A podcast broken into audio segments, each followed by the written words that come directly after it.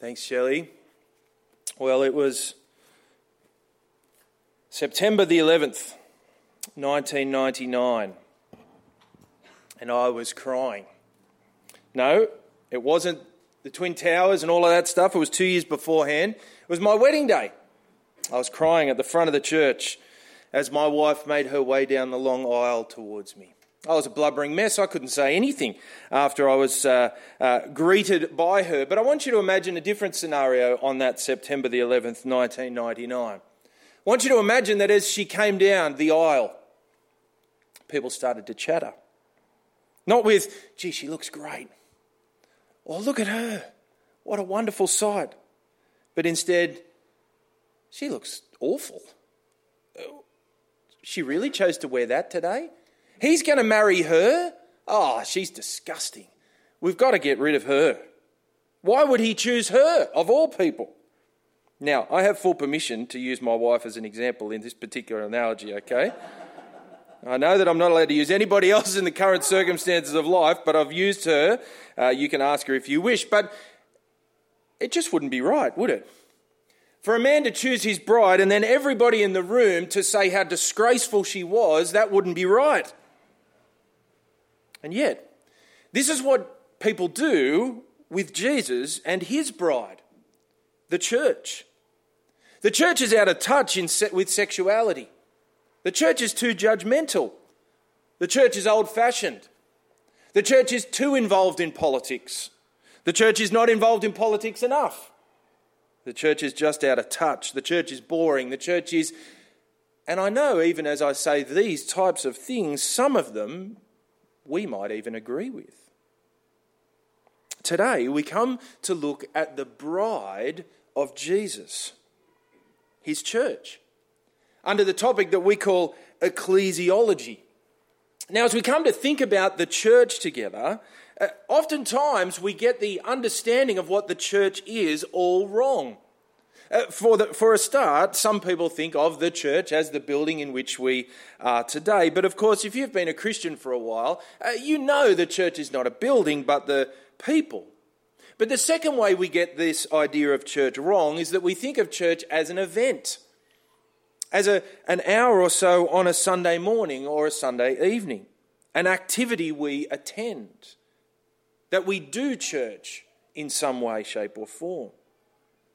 These are the two major errors in our own culture that church is a, a building and that church is an event. But today I want to show you that Jesus has called his church to himself. And it means much more than just a building or an event. Now you might say, where does this word ecclesiology come from?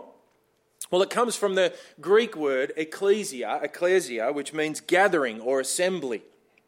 It's an everyday word in the Bible. In fact, in Acts chapter 19, we find uh, that a riot, an assembly in the uh, community in the book of Acts, a riot is called a church, an ecclesia.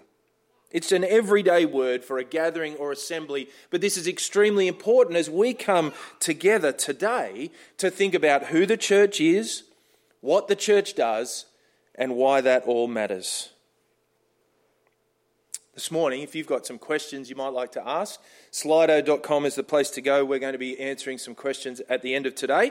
I'm going to pray, then we're going to look at those three things who the church is, what the church does, and why it matters. Let's pray. Heavenly Father, we thank you for your church. And we ask, please, that you would help us today to uh, recalibrate and understand again uh, who you have called us to be. We ask that you might be with us as we look at your word this day in Jesus' name. Amen. Well, as I mentioned, we start with the question who is the church? And as I've already mentioned, it's important to say who is the church and not what is the church. The church is first and foremost an assembly, an assembly of saved people.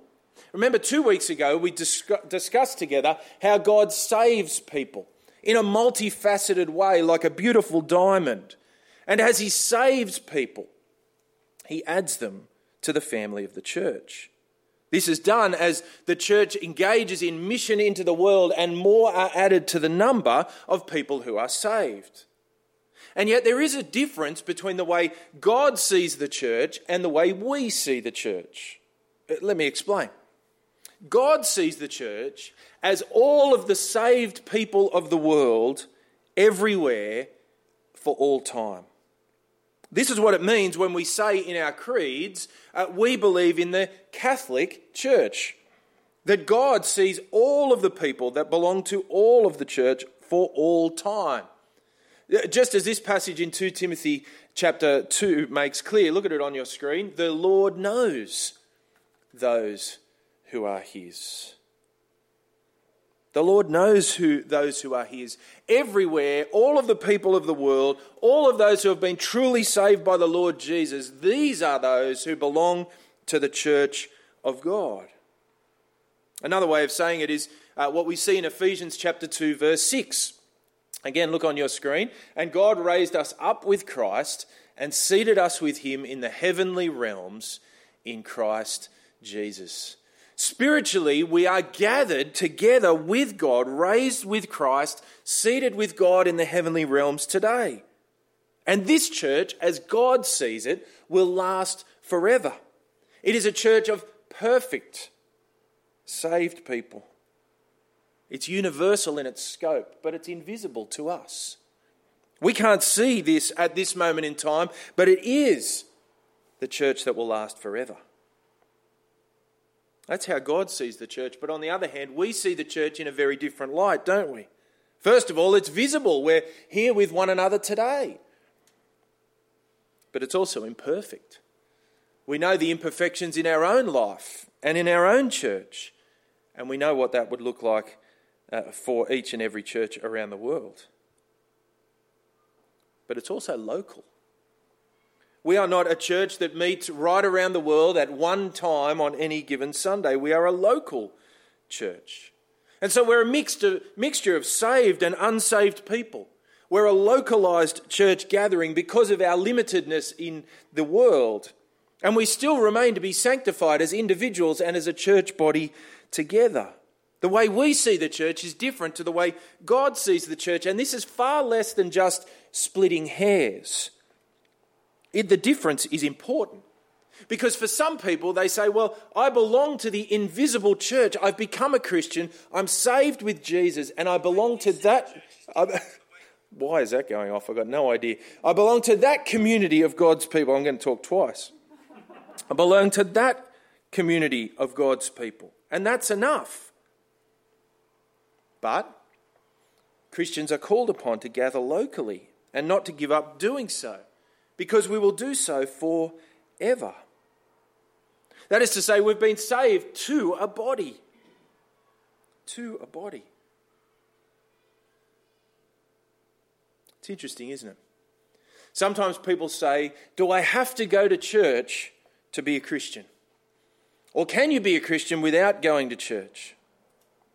Well, we've been saved to a body of believers. If we know that we've been saved to a body of believers and we disobey that command of Jesus, then we would be right to question somebody's faith in Jesus. For they are deliberately disobeying what God has called on us to do. This is the body of Christ, loved by Jesus. Just think of these images that are used throughout the Bible to describe the church. And think of the imagery and heart that goes into it from God. The church is the people of God. The church is the bride of Christ. The church is the vine of God, the family of God, the household of God, the kingdom of God, the flock of God, and the building of God. Look at this last one in Ephesians chapter 2. You've got it on your screen about the, being the building of God. Consequently, you are no longer foreigners and strangers, but fellow citizens with God's people and also members of his household, built on the foundation of the apostles and the prophets, with Christ Jesus himself the chief cornerstone. In him, the whole building is joined together and rises to become a holy temple in the Lord. And in him, you too are being built together to become a dwelling in which God lives by his Spirit. We are a building with Jesus as the cornerstone, the apostles and the prophets as the foundation, and each of us as individual stones built one upon another to be a spiritual house in this world and in the world to come.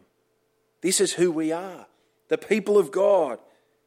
Different as God sees it to how we see it, but nonetheless loved by God and the Lord Jesus Christ. This is who we are.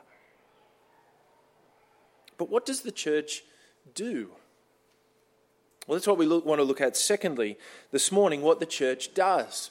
Now, as we think about what the church does, we automatically go to the Sunday service. The Sunday service that gets so much attention. What is it that the church does? Well, first of all, it's not about the Sunday service. The church does two things it gathers together, like we're doing today, and then it scatters into the world around us. In the Bible, gathering people together is always a sign of God's blessing as He gathers people around Himself and His glory and His word. And yet, we are not yet in, in final glory with the Lord, and so we are not permanently gathered to Him. We're scattered. This pandemic has seen, hasn't it, many people be scattered from their family. It's been hard. As for uh, sometimes weeks and sometimes months, and for some people years on end, they haven't been able to see the family members that they would love to see. And they might Zoom call one another. They might get on the phone and they might send text messages through to one another, but if they're honest with themselves, that's just not quite enough. It's not the same. What they need to do, and what many will do this Christmas, is gather together.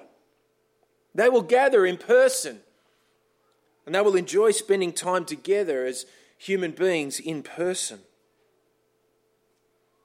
God's people are to gather in that same way. They're to feel that same sense of loss as they scatter into the world for six days and gather together for that one day a week as God's people. And yet, sadly, God's people don't gather in the same way as they used to. Once upon a time, it was true to gather together as a God's people every single week. And then it was considered regular to gather together three times a month. And now it's two or one time a month, and the pandemic has made it worse. But God's word says in Hebrews chapter 10, which is on your screen, uh, that we're not to give up meeting together. Look at what it says. Let us consider how we may spur one another on to love and good deeds, not giving up meeting together, as some are in the habit of doing, but encouraging one another, and all the more as you see the day approaching. As we scatter into this world necessarily to get on with the things of our lives, we go out to commend Christ in the world, but we must gather together regularly to encourage one another in our faith to grow us in the true faith of Christ. We come together not just to be friends and to enjoy each other's company, but to participate together in the marks of a true church. See, biblically, there are marks of what a true church is and what a false church is. And right from the time of the reformers, there were three things that marked out a true church as opposed to a false church. Because as you would know, anyone, anywhere can call themselves a church, but this might not make it a true church. Uh, firstly, they said, uh, the true church is to be found where the word of God is preached and proclaimed where there is any denial of the basics of the Christian faith, like the authority of Scripture or the person of Jesus and who he is, or the nature of the Trinity or the atonement, or all the things that we've seen as uh, God saves us, where there is a distinct denial of these things, there is not a true church. The Word of God must be rightly preached. Uh, but secondly, the sacraments, baptism and the Lord's Supper, must be rightly administered. We're baptized to belong to Jesus and to belong to his local church. And we continue to enjoy the, the, uh, the feeding on him in the Lord's Supper time after time after time. I remember when we were first about to lead a beach mission, we were interviewed by the Scripture Union representatives. And on the beach missions, we would head down the coast and deliberately uh, go to people and ask them to become Christians, tell them about Jesus, and say, Would you like to become a Christian? And the people that interviewed us said, What would you do when somebody becomes a Christian? Would you take them down to the beach and baptize them? Well, we thought about it. And we gave the answer, Sure, why not? They've just become a Christian. Why not baptize them? But that would be wrong. They marked us down for that. They still gave us the job, that's okay, but they marked us down for that. They said, no, that's not how baptism is supposed to work. Because the right administration of the sacraments is to baptize people in the, in the community of the local church. It's right to take that person who's become a Christian on holidays to their local church and have them baptized in that community. It's interesting, isn't it? If you've ever seen someone be baptized apart from the church community, it's almost impossible to get them to be a part of the church community. What they're baptized into is what they remain a part of. The church administers the sacraments. This is the sign of a true church where the word of God is preached and the right administration of the sacraments. And then, thirdly, that there is a appointed leadership in a church. In other words, you can't walk down the street and make your own church. Titus chapter 1, verse 5 says uh, this, it's on your screen. The reason I left you in Crete, Paul said to Titus, was that um, uh, you might put in order what was left unfinished and appoint elders in every town as I directed you.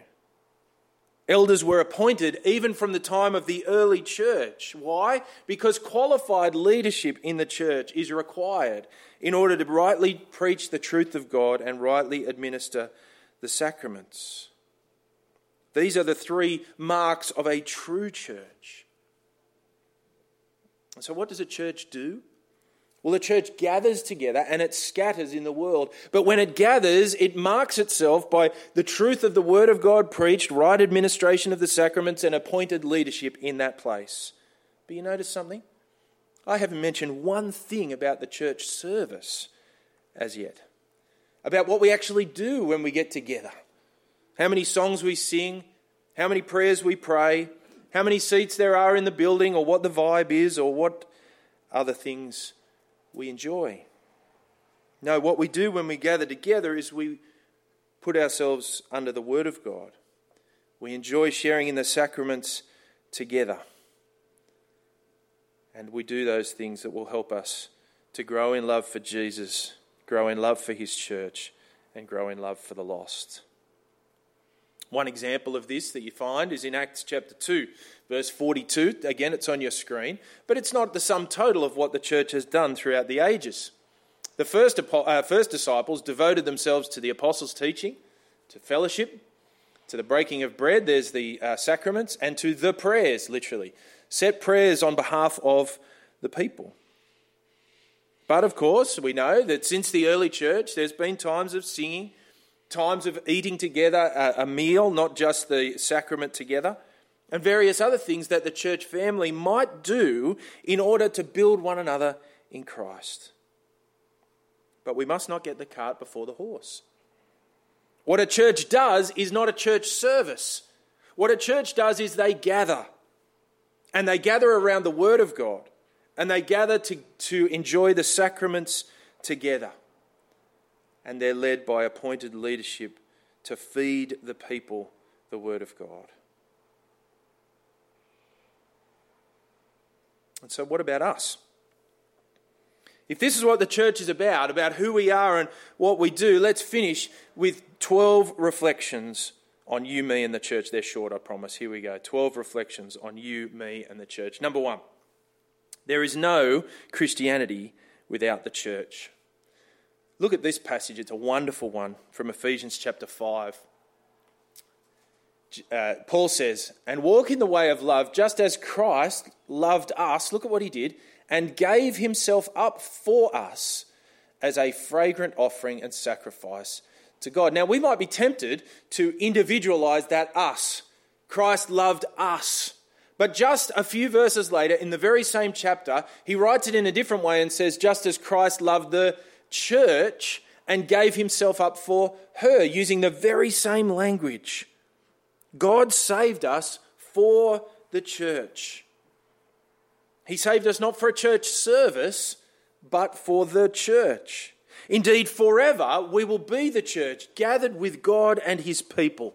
Sometimes people say, especially in youth ministry, you know what heaven's going to be like? It's going to be a never ending church service. And all the youth go, oh, that's just disgusting. I don't want to do that. I'm going to hell, not to heaven.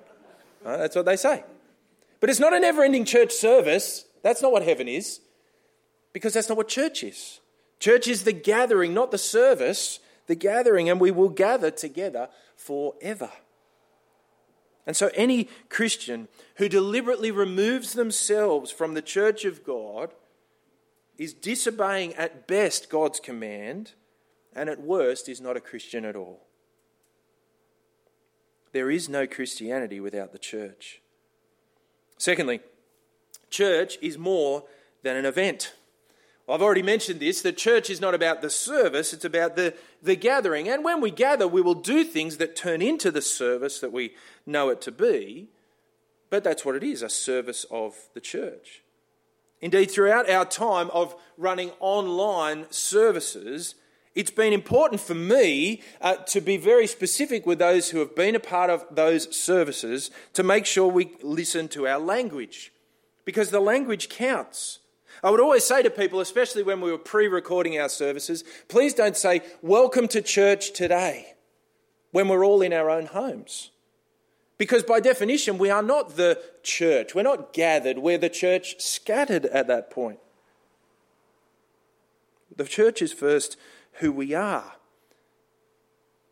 We, when we gather, we gather together as God's people to encourage one another in Christ. And there are some things that we will do, and some things that we will do regularly, and some things that we will do in a patterned way. But the church is more than an event, it is the gathering of God's people. Thirdly, that means we are the church. Again, the, the church can be misunderstood at times as an event or an organization or an institution. But as we saw in Ephesians chapter 2, each one of us are spiritual stones that the Lord is placing one on another on the foundation of the apostles and prophets, on the cornerstone of Jesus Christ, in order to build his glory in the world. You and I are the church. And so, where there is a lack in the church, look to fill it. Where there is a problem in the church, seek to fix it. Where there is a person in the church that needs help, seek to help them. You and I are both integral to the work of the church locally. And that is why God put you here. Which leads us to our fourth reflection. The church is the only place where the one another activities can happen. Throughout this pandemic, we've been asked the question, haven't we? Uh, what is the church? We've been able to actually download live streams of services, teaching, music, various other things that are not the church. I've been clear to say over the time of this pandemic that online services are not true church. They are not the church gathered. And the reason for this is because we can't actually gather and fulfill the one another commands of the New Testament when we are doing so in front of our own screens or computers. When we are scattered across the world, we cannot one another each other properly as the church of God should. Let me perhaps put it in a different way uh, with someone else's words. Look at what these guys say, Hansen and Leeman, in a recent book that takes the pandemic into account. They say this Let's praise God that the Christian life is more than just information transfer. When, God, when church is only online, we can't feel, experience, and witness those truths becoming enfleshed in the family of God, which both fortifies our faith and creates cords of love between brothers and sisters. So it goes on. Virtual church is an oxymoron.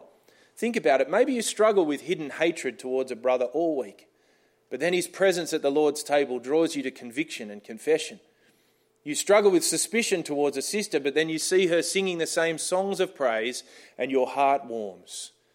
You struggle with anxiety over what's happening politically in your nation, but then the preacher declares Christ's coming in victory and vindication. You hear shouts of Amen all around you, and you recall that you belong to a heavenly citizenry, allied in hope. You're tempted to keep your struggle in the dark, but then uh, the older couple's tender but pressing question over lunch, how are you really, draws you out into the light. None of this can be experienced virtually. God made us physical and relational creatures. The Christian life and the church cannot finally be downloaded. It must be watched, heard, stepped into, and followed. Paul therefore exhorted Timothy to watch his life and doctrine, since both would be crucial to saving himself and his hearers. Only the church gathered can experience these one another's that we find 50 odd times in the New Testament. And the reason we should gather to experience those one another's is because, fifthly, we belong to each other. Look at Romans chapter 12, verse 5. It's a strong statement. So in Christ, we, though many, form one body, and each member belongs to all the others. That's a strong word, isn't it? We belong to each other. I was thinking this week, I'm not even sure, you might tell me otherwise, and I'd be happy to know otherwise. I don't think there's a statement in the Bible of the way our children belong to us. I can't think of that statement that our children may be stewarded by us or looked after by us, those sorts of things, yes. Belong to us? No, but in the church of God, we belong to each other. It's even stronger language than we have for our own children. We belong to each other. Don't know when the last time was that you went on a train. But you know how trains fill up their seats? They fill up in exactly the same way, no matter where you are, right around the world, right? Fill up a single seat all the way along fill up a single seat all the way up the other side, and then only when you absolutely have to sit next to somebody else, then you'll do it. Only then, but never before. Emotionally, in our hearts, we can uh, experience church in this way, a bit like the train seats. But we belong to one another.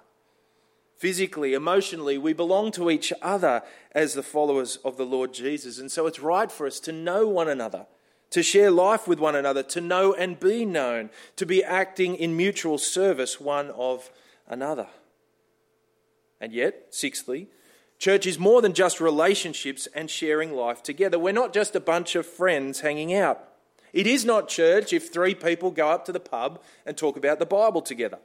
It is not church if a Bible study group goes away for the weekend and reads the Bible three, four, five times. That's not the church.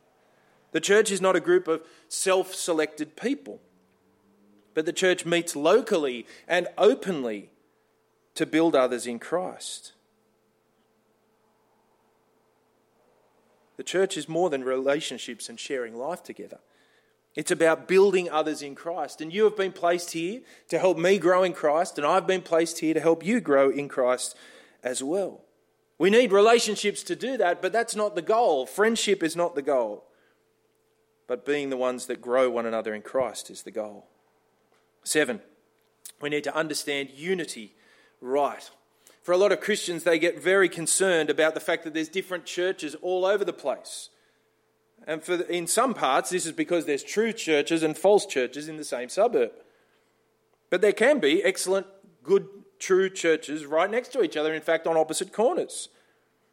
And Jesus said in John 17 uh, that, he, uh, that he was praying for the unity of the church, but we don't need to create that unity. That unity is already there. It's already there in the invisible church we've already spoken about. As the gospel unites true believers together right around the world, Jesus' prayer has already been answered. We don't need to answer that prayer. And that's why when the youth go to a Katoomba convention, and there's Presbyterians and Anglicans and Baptists all together in that place, and the sign across the front, all one in Christ Jesus, is true because united by the gospel, these groups can come together and meet together. Beach missions are classically the same. The unity is in the gospel, not in what we do to create that unity. Jesus has made that unity possible and answered that prayer for us. Number eight, there is to be order in God's church. As we've already seen from the marks of a true church, there will be some who lead by serving the people, and there will be others who submit to faithful only, faithful leadership in the church. And we've already seen that God's people will gather together and organize themselves in such a way as to make sure people are grown in Jesus Christ. And so the church is always an open gathering though it is for Christians. Non Christian people can come and be ministered to and hear the gospel and be changed by it, as 1 Corinthians 14 makes clear. But this means a few things for us. First of all, it means that a beach mission team, like the one I led in the past, is not a church because it's not permanent. It's a group of people that meet for 10 days and then dissipate. Uh, those who might work, say, in a Christian school. The Christian school is not a church. It's not open for every member to attend. It's not open to the community for people to be involved. Likewise, your workplace Bible study could not be considered a church, for it's not open to the local community. It's probably not local at all, and it doesn't necessarily run under that qualified leadership we spoke about earlier. Number nine, we need to rethink our Sundays. In 1 Corinthians chapter 11 verse 18 again it's on your screen Paul makes it clear that there are some things that will be done when they come together as a gathering. In the first place I hear when you come together as a church and so on he goes. There are things that we will do when we gather together. But those things that we do are to devote ourselves to the word of God and to the sacraments of God. And we will do other things. We will have kids' ministries and gingerbread nights, and we will have youth groups and music. And we hope we will have friendships and smiles and fun. But these things are not what the church gathering does. I know from 20 years of ministry, when people go looking for churches, the, the list usually goes like this Number one, the music. Number two, the kids and youth programs. Number three, the friendships that I might have. But that's to be in the wrong order. All of those things are good things.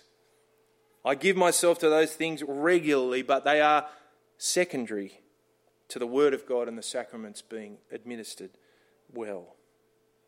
Number 10, we need to understand the times that we live in.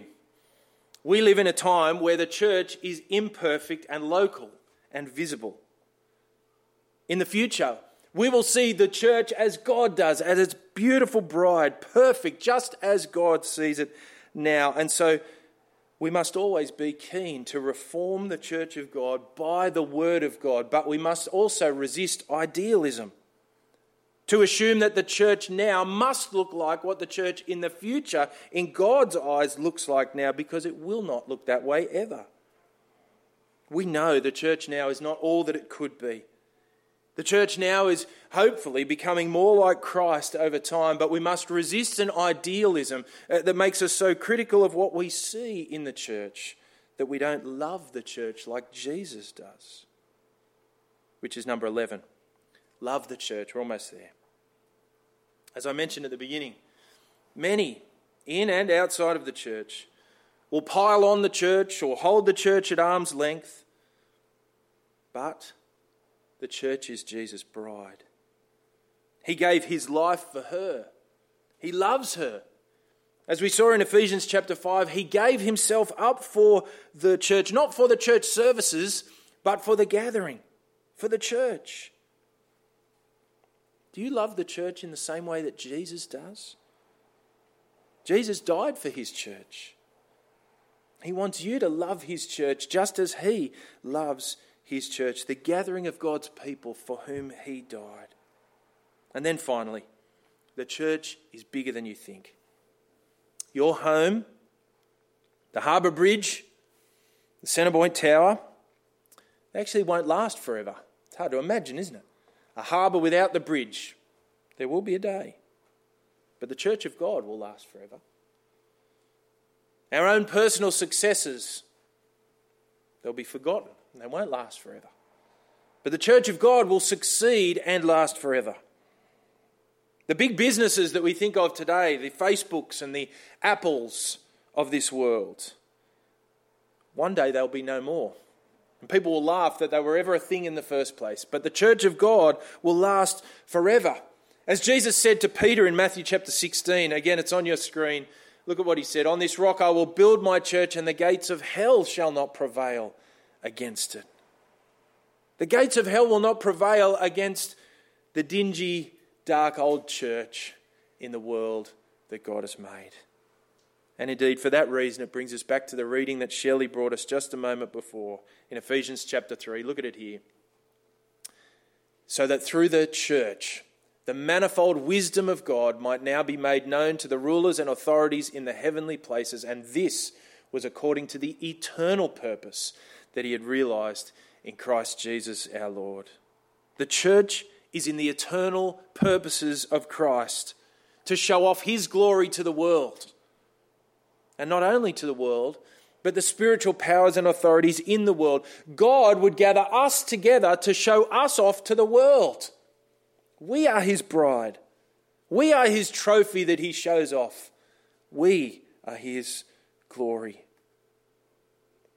And so today, I want you to recommit to the church, to love the church, to rethink what the church is and what it does and to go to church.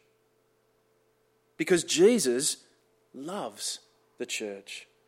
So much so that he would die on a cross for us, the church. I'm going to pray in a minute, but first I'm going to answer a couple of questions. So if you'd like to jump onto slido.com and ask a question or two, that'd be great. I'm going to give you two minutes or so to have a think about that, and we'll come back and answer some in a moment.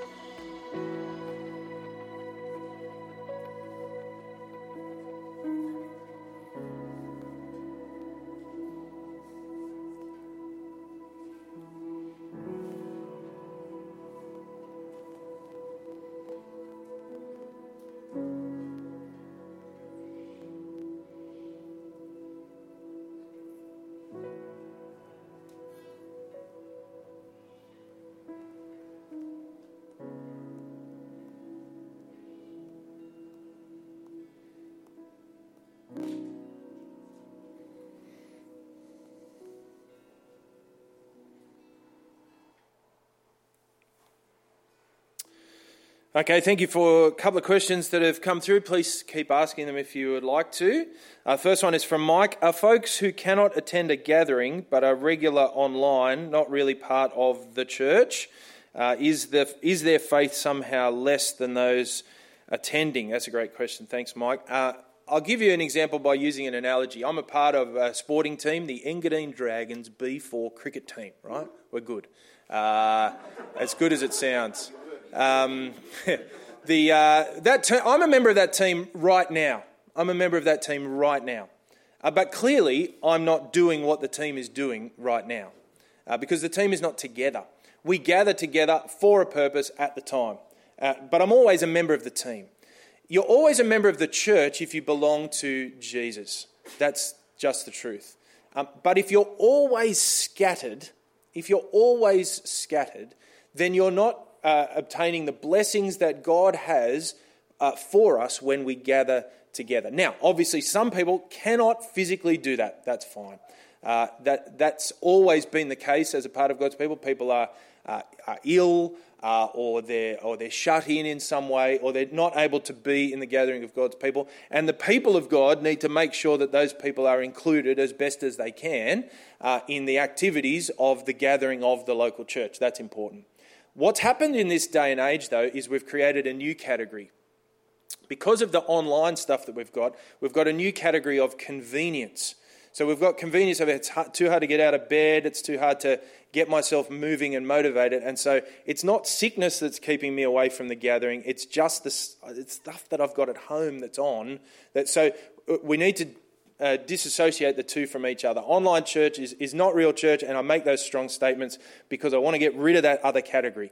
Uh, because that's, that's not true church over there. This stuff over here, that's a really good thing for those people who can't be with us for whatever reason, health wise or, or, or, anything else. Uh, and so uh, I think I would want to say uh, that the gathering of God's people is essential. It's essential to being a, a, follower of the Lord Jesus. It's always been the case that people, as a part of that gathering, can't, uh, part of the church, can't gather together, uh, but we cannot use that uh, as an excuse in our own day and age to not gather together. Uh, I think that's important, and it's incumbent on the rest of us to provide the blessings uh, that those people will miss out on as well. Uh, next one. Remember Philip who baptized the Ethiopian eunuch immediately? Yep. Uh, there are other things. Oh, that's not the question itself. Sorry. Yes, I do remember that. Uh, there are other examples in the Bible of people being baptized at the time of conversion. That's true. Uh, but most of the time in the book of Acts, it's because of a particular reason. So the Ethiopian eunuch was baptized at the time uh, in order to show that the Gentiles were true full members of the people of God. Uh, you've got to also remember about the context of, of history at the time as well. Um, he's going home to Ethiopia. Presumably, there's no church in pre existence in Ethiopia anyway, in which he could be baptized from. He's going to go down there and he's going to be the first Christian in his part of the world. And so to take the lessons from the book of Acts would be a mistake. We've, we said that when we did Acts a few years ago. Prescriptiveness from the book of Acts and drawing those prescriptive lessons out of it is the wrong way to do it. It's a description of what happened uh, back there in the past, and uh, we need to make sure uh, that, uh, that we also keep it in, in line with what the rest of the New Testament says when they started to establish the churches uh, as well. So it's a good question. Um, secondly, sh- uh, related to that, should we be baptized at a new local church if baptized at another church in the past? No. We only ever get baptized once in our whole life, that's it, because we only get washed from sin internally once in our whole life. And so when we get baptized multiple times in our life, what we're saying is Jesus' death wasn't enough the first time, I need to get washed a second time, which is not true. Jesus washed us once and for all, uh, and we have the sign once and for all. And so, uh, what it does, though, is it gives us uh, it gives us membership into the church in which we belong. Uh, and so we belong in that church. But if we go to another church, uh, oftentimes they'll say, "Have you been Have you been baptized? Are you Are you a member of the Church of God?" And that's what it means to be a part. We've got very loose membership stuff in the Anglican Church. That's our history. Uh, but in other churches, you'll go there and they'll ask you for that that information as well. So no, you shouldn't be baptized twice at all. Uh, but uh, but you don't need to do that when you go to another church also. Final question Are there examples in the Bible of singing in the church gathering, and why is music so important in the church service today? There's pretty much always been singing in the church, gather, the gathering of God's people, because you can't stop their joy because of uh, what Jesus has done for them. Colossians 3 says, uh, we saw this a few weeks ago, let the word of Christ dwell in you richly, uh, teaching and admonishing one another in all wisdom, singing psalms and hymns and spiritual songs with thankfulness in your hearts to God. Um, we uh, sing songs primarily to teach the truths of Jesus, to teach the truths of the Word of God into our hearts. It's a, teaching function. That's the number one thing we do when we sing together. Um, for uh, the sad point for us uh, is, is, that uh, in our emotionalized world, we make it all about the emotion over here. Not that it's not about emotion, I'm not saying that, but we make it all about the emotion rather than the words that are being taught to us in the singing. Um, that's why what these guys do is very important in singing the songs and selecting the songs and making sure they're teaching us well from what's there. Singing is so important in churches today because we are the most emotional group of people that has kind of ever met. We want to feel good about everything. Um, you, you go into a shopping centre and you go into a shopping centre to feel good. That's what they do. They put music in the background and they put de- decorations everywhere and they make sure you feel good. We need to feel stuff today. And so music is a big part of the church today because we like to feel. Feeling's not bad, but it's not the purpose of music, which is to teach us. Finally, how do home churches fit into this when there are local churches to attend? If there's a local church to attend that's teaching the Bible and uh, rightly administering the sacraments, uh, I don't think there's any other reason to attend another church in the local area unless there's a different language being spoken. I think that's the only reason you would belong to another church. Uh, so th- there are other churches in our town, of course, but they differ on important things that would make it hard for us to be together week on week on week. That would just make fight after fight after fight after fight. So we can be united at a bit of a distance. That's okay, but we'd fight all the time if we were together. Um, but if uh, if there's a, a, division on all of those different little issues, and we just do what, whatever kind of we think in that regard, then that's going to be uh, that's going to be a problem. If there's a good gospel-minded, Bible teaching church to attend, then people should attend that church, in my view, uh, and we can talk about that later a bit more. Um, one last thing before we finish. I'm aware that it doesn't matter if this is part of a series or not. Whenever I talk about the church, people hear me to say, "Oh, not enough people come to church. Steve needs to do a sermon about people come to church. There needs to be more people come to church. That's what I hear. So, uh, just to make sure that that's not the case, and because this guy's way more eloquent than me, I'm going to finish with a fella from America describing all the things I've just said.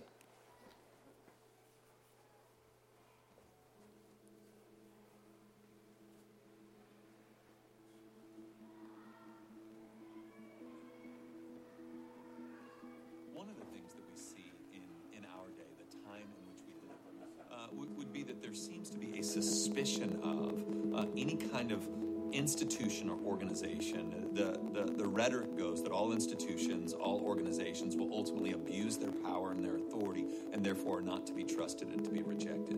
And, and one of the unfortunate ways that's played out for Christians uh, is that Christians, uh, many Christians, have become um, men and women who go to church but don't necessarily belong to one.